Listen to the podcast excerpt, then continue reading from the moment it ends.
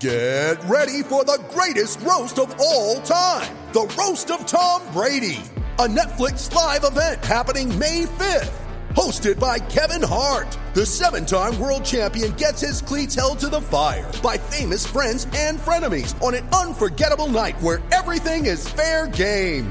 Tune in on May 5th at 5 p.m. Pacific time for the Roast of Tom Brady, live only on Netflix.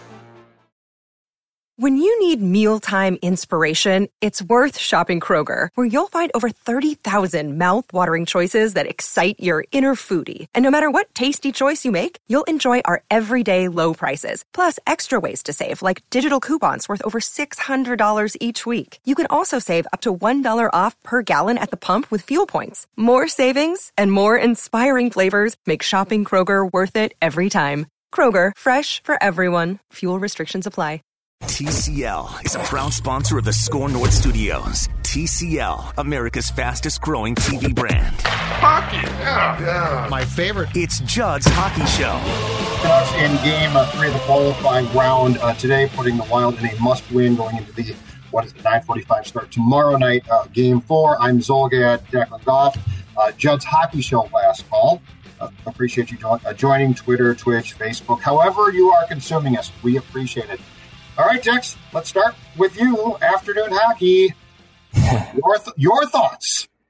Your well, well, well. First off, let me just let me just start start off this correctly because it is happy hour. It's four thirty. Actually, it's four twenty. It's a really nice Amen, time of brother. day right now, and uh, and the Wild lost. So you know, uh, I'm cheering you from far away here from this press seltzer pomegranate ginger. I think you'd really like this one. I think even Stella would have uh, dabbled in this one a little bit. You never know with her smoking, drinking. It's uh, Sure. I've lost control of my child, my dog. Um, but but initial thoughts, Judd. Just uh, man, the Wild just lack a finisher, and I think maybe we just got a little too excited after that game one. I don't think I don't think the Canucks like outplayed the Wild drastically tonight by any means, or today I should say.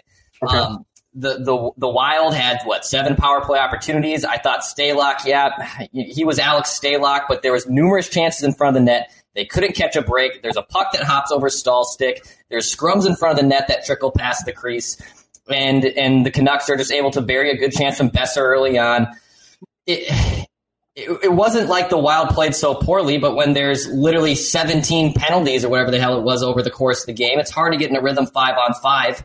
And and Minnesota wasn't able to finish it, man. And and and it's just kind of that that's how the story of this game went. I didn't think it was Vancouver playing an excellent game plan. You know, yes, Boeser gets a power play goal, but again, that top line I thought in most part was held in check for the majority of the game. They just uh, they they weren't able to finish their chances, Judd. yeah, Pettersson was not uh, as effective or as good in game three as he was in game two. The Wild uh, juggled, and I thought to some success, especially early on, their line combinations. Jordan Greenway, who uh, we talked about late night, the last um, John Hockey show last call that we did. Greenway was a non-factor, and, and I said they need to juggle lines, and they actually did. And then he and Foligno on the line that they had with Eriksson Ek, I thought played okay, uh, more aggressive. Uh, the main story post game right now, I think, is going to be the health of Ryan Suter, who was not on the bench. He got hurt, I guess, at some point in the third period. Um, the Wild had a power play in which they had Spurgeon and Dumba both out there, and I thought to myself, "Whoa, Ryan Suter's been taken off the power play." And then it turns out that he had left the bench, and if he's hurt, that's a problem because he's not a sexy player, but he No. clearly play, he clearly plays a lot and is a very important part of what this team is doing. So post game, we're going to have to find out what the injury status, and I'm sure we'll get. I'm sure Dean will tell us everything that's wrong with Ryan. Um, but that's going to be a big deal for tomorrow night's game. And keep in mind too, the back-to-back quick turnaround that the uh, Wild is going to play the last game again on the bad ice tomorrow night, which is fine. Um, this game to me, okay. I'll start with with two things. Okay. Goalten- goaltending, but Stalock made some great saves. Yep. This was Markstrom's easily best game. Jacob Markstrom was great, and and I think he has figured out. I'm a big cat. I'm a big dude, right? If I basically if I basically go down to my knees but stay up from there and take the post away, the shooting lanes and ability are basically gone. Markstrom played a great game. The second thing is, and look, the Wild by this point in time knew exactly what they were getting into in, into uh, today's game. Okay, so this is no surprise. But the second thing is special teams. Again, both teams seven power plays. So this is not a oh my gosh, the Wild are being screwed by the officials and the Canucks are getting all of these power plays and the Wild aren't. But let me take you through the three games, special team wise, from a power play standpoint for the Wild so far, Declan Goff. All right. Two, two for four first game. 50%. Fiala got that first goal, what, three seconds in, I think, to the to the Wild's first power play in the series. Yeah. Okay. Two for four. Game two, 0 for six. Today, 0 for seven. Two for 17 on the power play. When, when you are getting, when officials basically are going to both teams and saying, please do something dumb because I am, we are dying to give you power plays. When your response is two for 17, not good enough. The Canucks went 0 for 1. So game one, the Wild basically, I don't know how, miraculously stayed out of the penalty box. Game two, Vancouver, 1 for 7. Game three, today, 2 for 7. So 3 for 15 in, in the three games. But the point is, from a Wild perspective, if you are not generating more on your power play, you're in trouble. And in the last two games now, 0 for 11 in any series is not going to cut it. It's just that simple. And Judd, look, we we can you know complain and moan about all the all the all the penalties that were on both sides here tonight, but at the end of the day, both teams had seven power play opportunities, and one team was able to get at least something out of it, and the other wasn't. Like, yes, I, I don't want the whistles to be around all the time tonight. In 60 minutes of hockey, Judd, we played five on five for 36 minutes. That was it. Just 36 minutes of five on five play. And I do think the Wild five on five play pretty well. Their power play is always just so sporadic and up and down that, yeah, it's not something you can lean on. Regardless, when you go two for 17, you mm-hmm. deserve to lose. And look, Vancouver's a younger team. They're faster. They have more skill up top. That being said, you still had the opportunity to win this game. You did, and you blew it because you couldn't convert on your power play opportunities. And Vancouver, I, I thought in game one was a complete they, they they snored through that whole game. They looked completely outmatched. Game two, you saw, okay, so that's Vancouver. They're fast. If you don't slow down Pettersson and Boeser, you're gonna have a nightmare of a game. Game three, I thought was a hybrid of both for Vancouver. I don't think they played their best game. I don't think they played their worst game, but they allowed the Wild to hang around for the majority of the game up until they scored the second one to give them insurance. The Wild were, were in it and they had power plays after power plays to try and tie it and cut the lead or do something. And the Wild weren't able to finish. It yes, Vancouver's a young team. They're fast and and they're fun to watch. And as I told you after game one, I think this team's probably going to be a force in the West in the next few years. They're going to be really, really good. Markstrom's phenomenal. Yes, let's not discredit how good Jake Markstrom has been for the majority of this series, and especially today was his best game.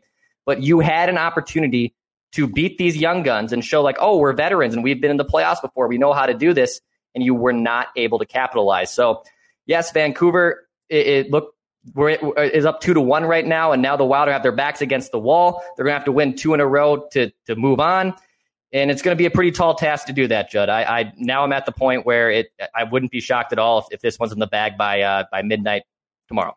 I think we're going five, Dex. I think we're going. We're going go five. I think okay. Wild's going to come back and and win tomorrow night. And I don't know. And if, if you get this thing to five, it, it's a complete toss up, right?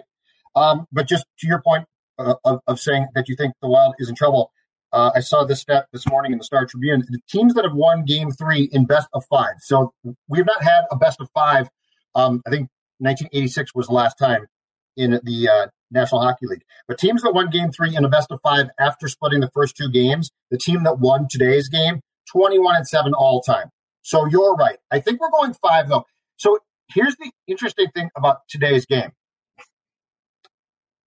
Today's game especially in the first period Dex, I felt like this was the most even, like there wasn't game one, the wild was great. And to your point, I agree completely. The Canucks just weren't good. Like the Canucks, I don't know if they were nervous or they were thrown off or the return to play had them not right. But but in game one, the Wild came out with a great plan. The Canucks sort of just disappeared. Game two, I, I thought the Canucks responded with the correct resiliency and it wasn't that the Wild was terrible, but I think if you were to say which was the better team in game two, Vancouver wins that one. today I thought coming out third period, it felt like a series. And it didn't and it didn't feel to me like, oh, this one team is coming out hot and the Wild is not, or or the Canucks are, are hot. Um, I, it felt like this was the first game in which it really felt like both teams had settled into the tempo of the series. So I felt like the game was there for sure. Mm-hmm. I, I, thought that what they did, what Dean did to juggle the lines, actually in extended periods of time worked. Um, let's talk about just quickly here the Wild fourth line: Koivu, uh, Sturm, Hartman. Nico Sturm, to me, earned playing time, and and yes, the Donato thing is frustrating because I think you and me and everybody wants this kid to step up, and and we all think give him playing time and let's see. That being said, Sturm to me stepped in fourth line wing, ordinarily a center, and played an incredibly solid game, sound game, created chances. That fourth line worked its ass off and was fun to watch. And I really thought that, that the uh, swap of Sturm for Donato gave this team a boost. It didn't help to win the game, obviously, but um, it also shows you exactly how far Victor Rask is buried. Did Victor Rask go? Is Victor Rask in the bubble, or, or did they just say, you know what, Victor, uh, stay home, just like the fans? Fox Sports North got you covered until poor Victor Rask We'll try and do something once this is done. But you know what, buddy? Don't even bother getting on the plane for Edmonton because it don't matter for you. Yeah, no, he's he's there. He's definitely there. He's, he's hanging out with the guys. Know, he might as well be on the couch with me and the dogs watching the game today, Dex. That's what it sounded like, man. And and I, I like think Nico Sturm is a uh, is played really well tonight, man. I think he I thought he really deserved his chances, and that fourth line in general between Hartman, Koivu, and and Sturm was probably the Wild's best line tonight. And unfortunately, um, you know, they they weren't they were the only thing that was working for them. I, offensively, the Wild just weren't able to bury chances. They had opportunities, Judd. I mean, if you're just looking at high danger chances, the Wild had 10, Vancouver had 11. Um, in terms of our Corsi stat, I know how much you love your Corsi. The Wild had a Corsi percentage for of 55% to Vancouver's 44. So okay. the, the Wild had possession and they had opportunities. They just, how many times did we see? I think the one that really killed was, I think it was Zuccarello who passed to Staal and the puck just bounces off his stick. And, yes. and if Staal hits that, completely different game, completely different game. And then everything else, there was a few other scrums, uh, scrums in front of the net where the puck just trickles behind Markstrom. You had Ek, who, God bless him, he works so flipping hard, but I think Alex Stalock might have better hands than him. Um, you had Ryan his Hartman in front of the net. Around. Yes. His was if if he was a right-handed shot on the play that you're talking about, he scores, yeah. but he had to turn his stick. It was just bad luck, basically. Right. So, I mean, that, that that's what's so frustrating, I think, about today's game. It, yes, the penalties, we can, you know, we can complain about the penalties and disturbing the rhythm, but both teams had plenty of power play opportunities. Boeser was able to score a great goal, diving with style, and was able to find the back of the net. The Wild had seven of them, and they couldn't figure it out, dude. So I, I don't look at the game as like, oh wow, that Vancouver team's pretty dang special. No, Markstrom saved them. Markstrom was on his A game today. But in general, that Vancouver offense, that top six that we were worried about, and you had to shut them down so you can match up better because the Wild have better depth. That mostly worked tonight. And I think mostly the, the Wild were able to match them offensively. It's just Vancouver or uh, Minnesota couldn't convert a power play to save their bleeping lives. And and that's I think that's the main takeaway that I have from this. So, as far as the penalties go, let's let's um, dive down deep here, okay? Okay. Because as a fan, I don't like this. As a fan, I want five on five, and I'm not saying that they shouldn't call anything, but just as a fan of the sport, and like if it's Wild Canucks or if this was Oilers Blackhawks, all right, I don't want to see this. I want to see them like everything, every stick infraction is called, and you could call a stick infraction constantly. But let's yes. let's delve down deep here into where the wild needs to be smarter and, and the the a dumb play that costs you dearly. Jordan Greenway oh. is at center ice. And I swear to God, Dex, I've got 11 notes here about today's game, okay? okay? I had just written note six, which is the move of Greenway from that first line, which was not working. I think mm-hmm. we can all agree on that. Mm-hmm. The move of uh, Jordan to the line with Ek and Foligno was working. Like he was more physical. I think that line's just a good fit for what Greenway does. Yes, and and it doesn't it doesn't ask him to be it doesn't ask him to utilize talents he probably does not have yet, at least. Uh, so I'm writing this note down, and that's at the very point as I'm writing this that he slashes MacEwen's stick and is called for a penalty that I don't personally really like. But you knew, you know, three games in, it's going to be called. And then, mm-hmm. if I'm not mistaken, Vancouver scores a power play goal off of that. But the fact is, this is the type of thing I hate the penalty call. But that being said, I can't I can't sit here and bash it and say I'm surprised. And Greenway and everybody else on the Wild by this point in time has to know that that's going to be called. That's the type of dumb penalty, and, and it's at center ice. It's not on a scoring chance for the Canucks. It's not some oh my gosh, I've got to possibly take a penalty here to prevent a scoring chance. It is just a dumb um, play that's given no thought.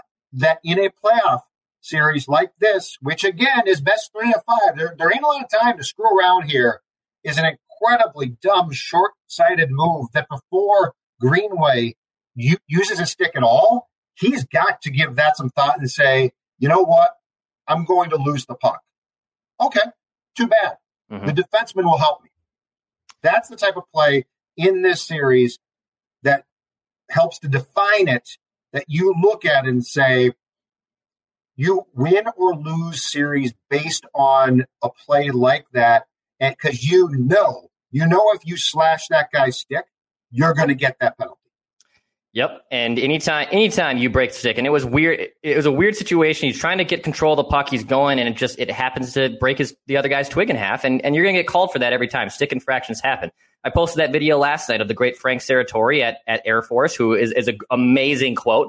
And, and who always says if you're looking, if you're a referee and if you're looking, you can find a penalty on just about every single shift. The good ones are the ones who let them play and and and and figure it out on their own, right? So that's the that's the frustrating part. And I thought Greenway, even for how much I've ripped him and how much I'm ready to move on from him, Judd, up until that point, I thought Greenway was playing well. Like you said, he, he his style complements what they were trying to do on that line. And you even saw earlier this season when I believe it was that Jack line, you know, Kunin, Ek, and Greenway, they played very well together.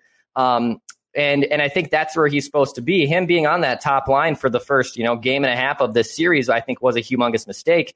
But if you put him in that situation down there, it's going to be an awful lot better. And again, Judd, maybe I'm going to see if this works here, but I'm just going to illustrate, you know, just how many chances the Wild truly had in front of the net. We'll see if this works for our audience here. I don't know if you can see this heat map, but yeah.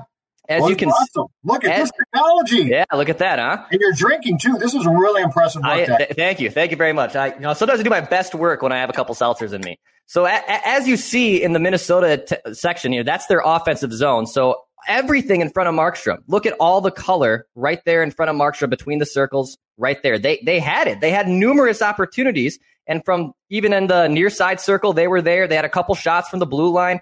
And if you compare it to Vancouver, yes, a, a, a juicy one right in front of Stalock, but they suppressed shots everywhere. Like Vancouver had nothing going really too much offensively. They get a great goal from Boeser, who pulls a Buzz Lightyear and falls with style and gets it in the back of the net. But mostly the Wild's offense, as you see from the chart and the heat map there, mm-hmm. they, they had opportunities to beat Markstrom, and Markstrom was just a little bit better. Yeah, he, he was great. Um, that's why I don't think it, it feels like because they got shut out that the Wild played a bad game. It feels like that. I don't think that they did. I think that there were moments where they probably weren't the smartest team, but I don't. I don't feel like this was a terrible game. And uh, I'll tell you what, too. All right, let's talk about some skill here. Okay. Well, Kevin Fiala. Now, I do want to talk about a very dumb thing he did that I didn't like, but Kevin Fiala, again, for, for the third consecutive game, and let me see if I wrote this down off of Fox Sports North during their telecast. Going into the third period, his his uh, shot attempts in the first two games and then the first two periods of game three, Declan, 9, 11, and he had 13 today going into the third period. So this does not account for his shot attempts in the third period today. How nice is it to watch a guy and how much can you see the difference when you watch him? Do you know who he is as far as his shot and his ability to control the play in the offensive zone? He's sort of Patrick Kane. He's sort he's got that same dynamic that Kane has. But watch watch the rest of you know watch Staal or Parise, and these are not bad players, but watch them set up shots or get shots and you can sort of see it. Like you can sort of see them almost thinking through what they're doing, and sometimes um, the puck will dri- will dribble off their stick, something will go wrong, and then watch Fiala like that. And the incredible thing is realizing realizing the difference between guys that work hard and are good players, drink that salsa, and guys who are gifted. Kevin Fiala, and I do want to get to one really dumb thing I think he did. But okay. Kevin Fiala, Kevin Fiala is the difference, I think, between us talking about this game right now and saying, well, the Wild tried, but they're probably dead. And and they really had no chance today. And the difference is when you have Fiala, they did have a chance. They really did. And watching this guy and his skill set, did, did you see the play I've got this in my notes. I think it was in the first period. There was a play in the first period in the Vancouver zone where he has the puck, and I think he got stripped or he lost it. It dribbled off his stick. I forget exactly. And the Vancouver player took the puck and got to his own blue line, and Fiala restripped him and came back in. Like these are the these are the things that when we talk about the Wild has not had a, a dynamic player like this since Gaborik. These are the things we're talking about. We're talking about a guy who gives you a chance when throughout the course of the history of this franchise, a lot of times you've just said, you're basically dead. I mean, you're trying hard. Parise works his ass off. Guys are good. Guys work hard. But the difference between you're trying hard and now you're going home and no, you might have a chance. Fiala today, again, going into the final period, had 13 opportunities. That is incredible. Uh, but I do want to bring up the one thing. And look, there's a fine line to being engaged and fiery and smart. Because I, I never want a player, especially in this sport, to disengage completely. Like, if your heart rate goes down to zero and you're a forward, I'm not a big fan. Okay. Okay. So I, I like the fact that Fiala cares and is ultra competitive. But what can't happen in the playoffs occurred with 14:25 left Dex in the third period today. When Fiala comes into the Canucks zone, he's offside. He tries to still take a shot when the whistle has gone, and then decides to give Markstrom a jab, and he gets jumped. And on the telecast, they, they were upset that that um, there weren't more penalties called on the Canucks. But the fact is, Fiala took, I believe, four minutes total in penalties. The Canucks were called for two. But that's the type of thing, whether it be Fiala in game two moaning at the officials constantly or doing that today, that's the type of thing where I do think that you need to control your frustration to a certain point because that's the type of thing that one, the Wild can't afford to have Fiala in the penalty box unless it's absolutely necessary. And two, it doesn't help you one bit. Look, he's a he's a fiery guy and he's a very very confident player, and I think that's what that's what I even like more about his more about him even to, even before his outstanding play that he's been. Yeah, I, I love that, especially a Minnesota athlete. Uh, has a swagger about that and a confidence about him when, when he's off the ice and, and he knows he's playing well. It's and it's especially in hockey that it's so cliche and yes, it's a team game and we need to do this and get pucks deep and blah blah blah.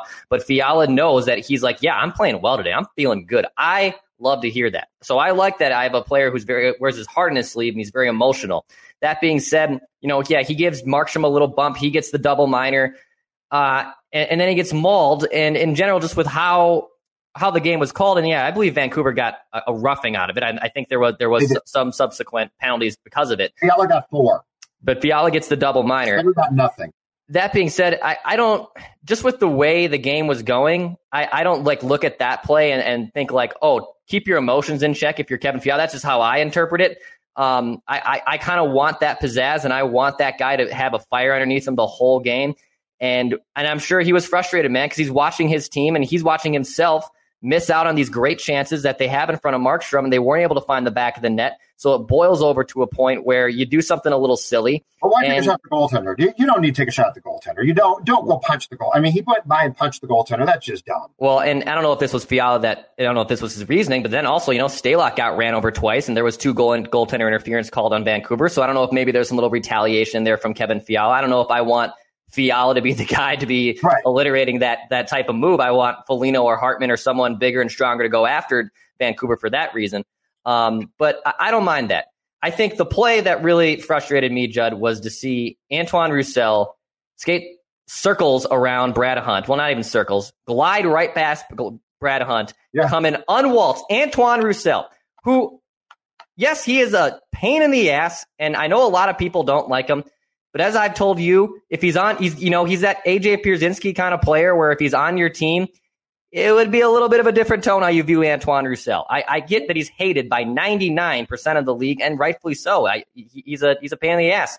But for him, a, a player like that to go unwaltz and go right by Brad Hunt, that was just the deflating moment for me. Where it's just like, dude, if this is how if if you are getting beat from the Vancouver Canucks by Antoine Roussel and not Pettersson and, and Boeser, you yep. got bigger problems, dude. That is that is unacceptable.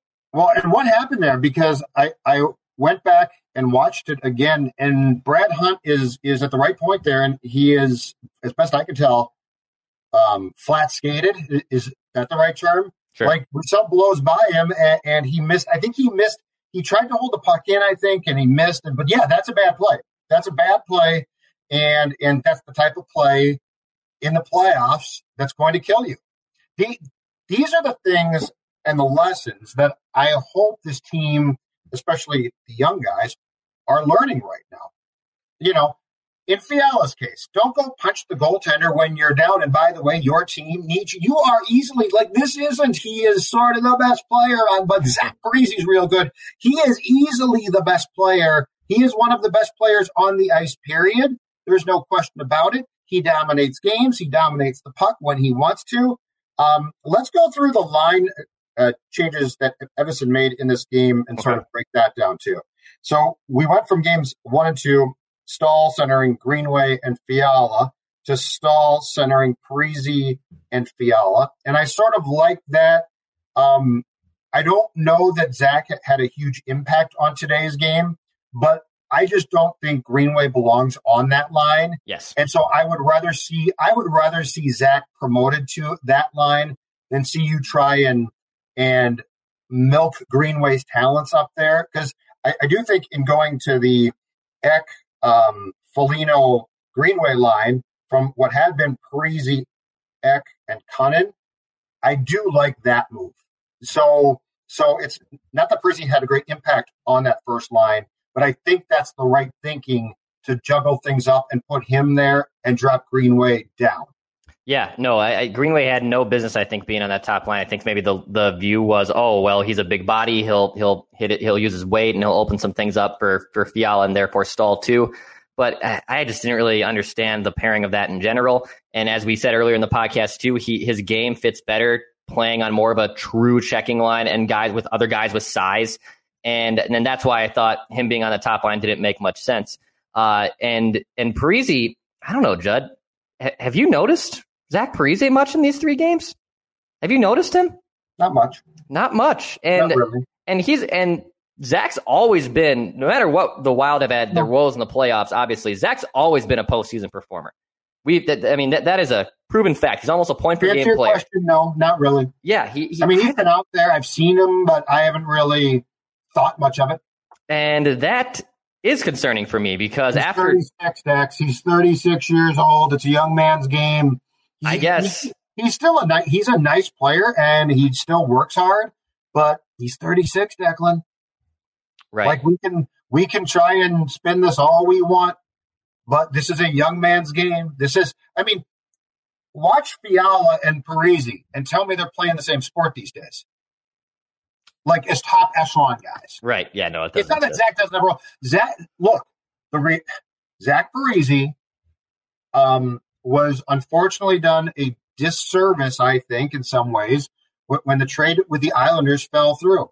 because I think Zach Parise, Declan, is a very effective third line player on a team that has a playoff run in it.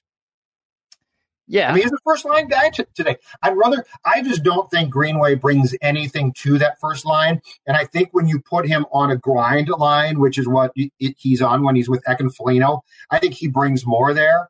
But, you know, Zach, Parise, Zach Parise will still, um, once this is done, I think if the Wild can trade him, accept a trade to a contender where he can play third line, because that's probably him now.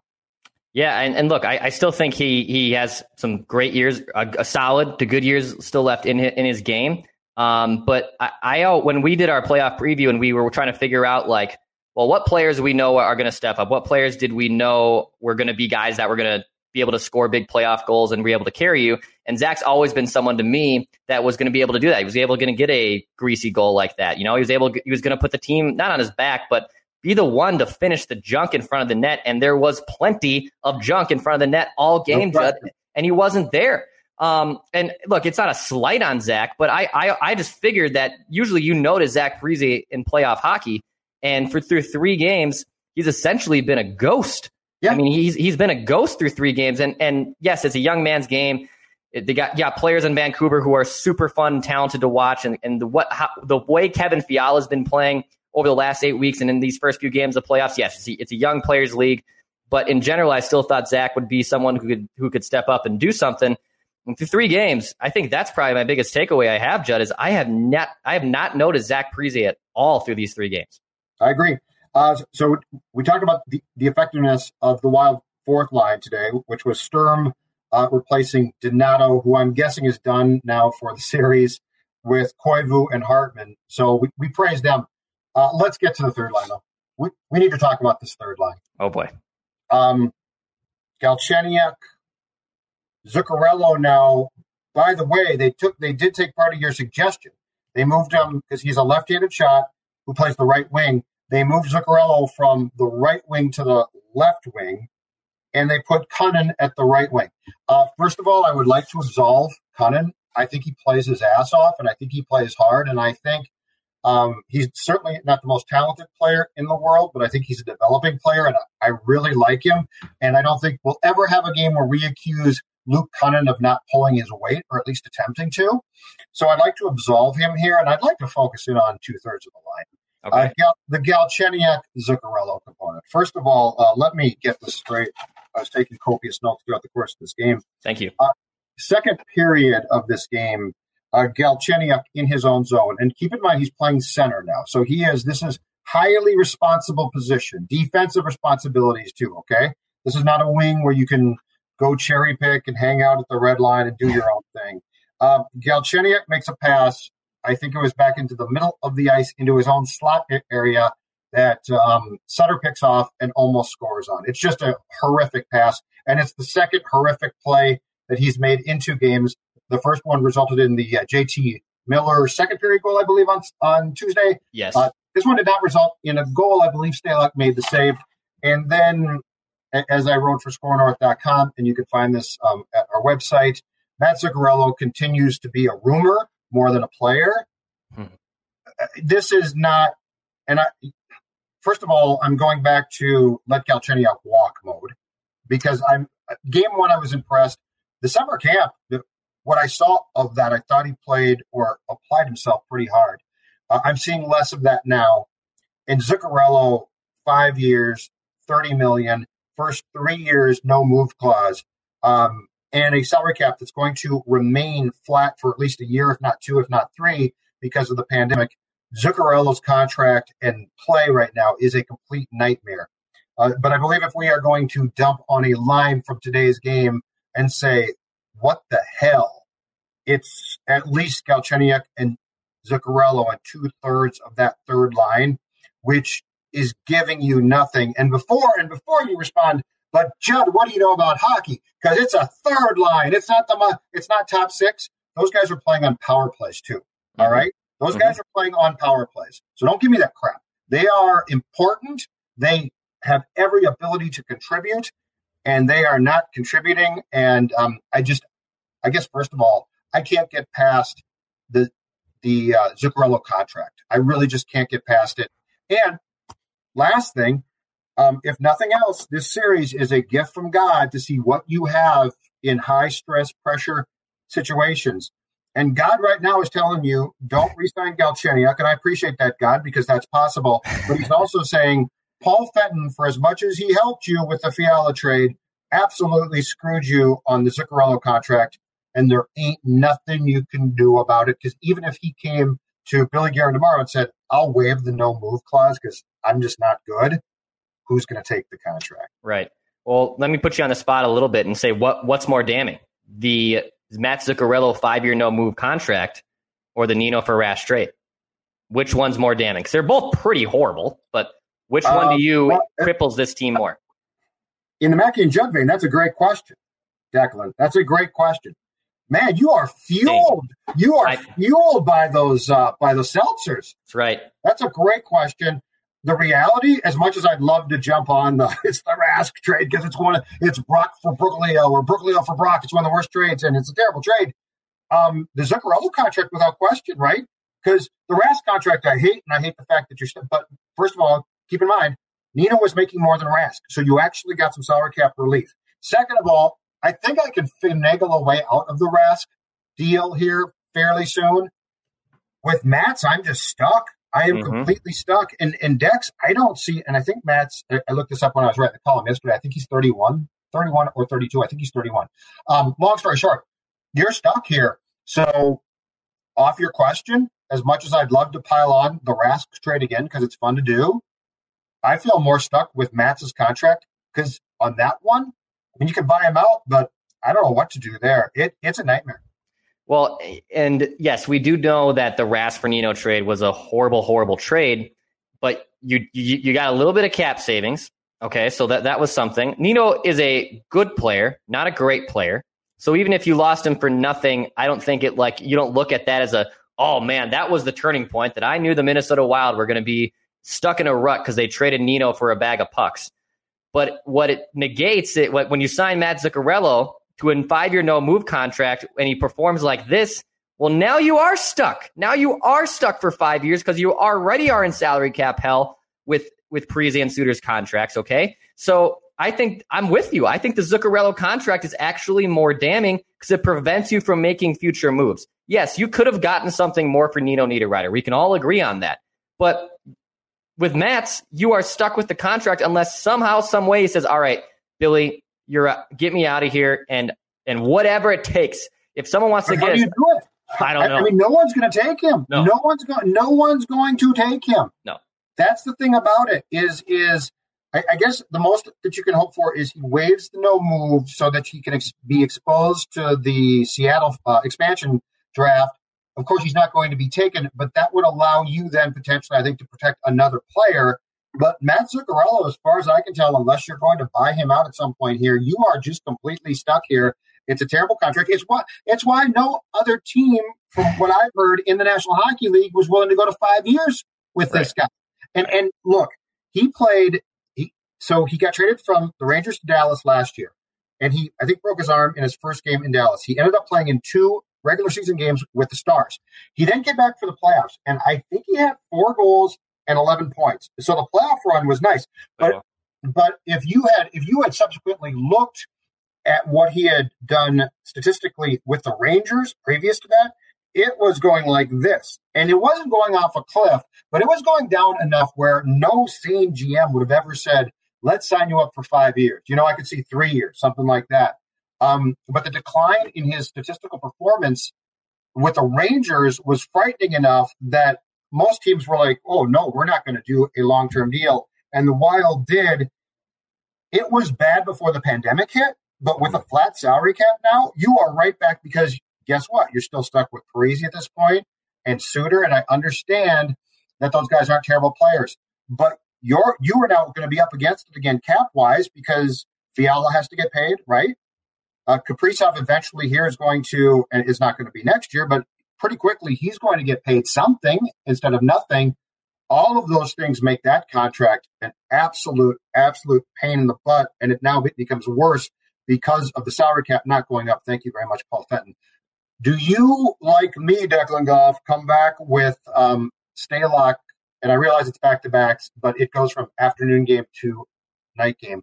Do you come back with uh, with Stalock in game four? Because I most definitely do. He made some saves today, including one. Was Oh, that yeah. in the third period where he dove across the the uh, mouth of the net? Yeah. He made some saves today that were great. There is no way. There's no way that I put Dubnyk in goal tomorrow. I bring Stalock back, and if I lose and get bounced from the tournament, I lose. Yeah, I if I if you're asking me as Coach Declan, who would I start in net? Yeah, I'm going Alex Stalock. Or Coach Um, Dean? Or is Dean? I mean, I don't care who you are. I think you have to go with Stalock. That being said, I, I wouldn't be shocked at all if Dean looks at the situation and just basically says that, all right, we're down 2 1. Games are against the wall. I got to motivate the guys somehow, and we're going to throw it to Devan Dubnyk. I, I don't agree with that plan. I don't agree with that plan, but I can see that circling in Dean's head. Um, I think it. I, I think it's probably stay Stalock regardless, unless unless something changes that drastically. But I think Stalock ha- hasn't been the issue. I, I the issue is you can't No. score in the power play. That's number one. Your special teams have been atrocious. Um, you can't finish in front of the net. That's number two. Your penalty kill's fine. Yeah, your penalty kill's been mostly fine, and then you've gotten no show performances and catastrophic turnovers from from players. And then if you want to pick on goaltending, all right, then we can put that in the queue. But I, I when I look at the three reasons the Wild are down two one, Judd, it ain't Alex Stalock. No, It, and so nothing to do with him. so the, the uh, Canucks scored three goals, but there were two goals that were legit because the Pettersson third goal was was almost at the end of the game. Uh, the Boeser power play goal, goal one, Stalock made a save, a nice save, rebound. Boeser dives on his backhand and, and scores. To me, nothing to do with goaltending there. Um, goal two, Brad Hunt gets caught. It's not. I mean, it's Yeah. basically a breakaway backhanded goal by uh, Antoine Roussel. I don't blame the goaltender on that one. I if I was going to make a goaltending change, and look, I get it, Dean would never do this, but if I was going to make a change, which I would not do, I'd play Kaapo just to see here. I, I do think, I think what's really helping you if you're Bill Guerin in this series is if nothing else, Dex, it's crystallizing things, right? It's crystallizing who can do what and who can't do what. And look, to what you said before, and you're right, you know, Parise. Parise's not, you can't rely on Parise. That doesn't mean he can't be an effective player on a really good team, but, you know, this whole notion of, well, he could still play top six or, or top three, top line. No, he probably can't. Not this time of year, not in playoff games. Uh, Fiala emerging more than ever. Yep. Get him a center. Le- ladies and gentlemen, can I mm-hmm. remind you that Kevin Fiala right now is basically creating almost everything by himself? Can you imagine if you gave him a center who wasn't even an all star, but let's say, let's say it's a reliable, good pivot, okay? Okay. Just somebody who can set him up, get him the puck, allow him to freelance a little bit more, sans puck, then get him the puck. Can you imagine how special this guy could potentially be if you gave him that? If you just said, if you just said, because Eric Staal, I think, has played pretty well. If I'm not mistaken, he went into today's game leading the Wild, I think, or tied for the team lead in points with four assists. So he's played fine.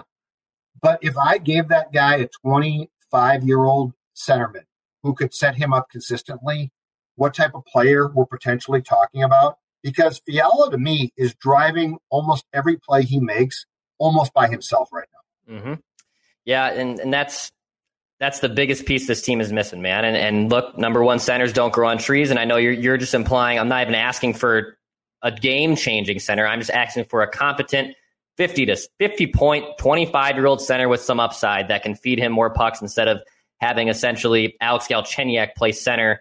Um, and and you have Eric Staal, who's played well for his for his tenure here at the Wild, but but he's um but he's not he's not who he is anymore. And yeah, they need they need a young, young center.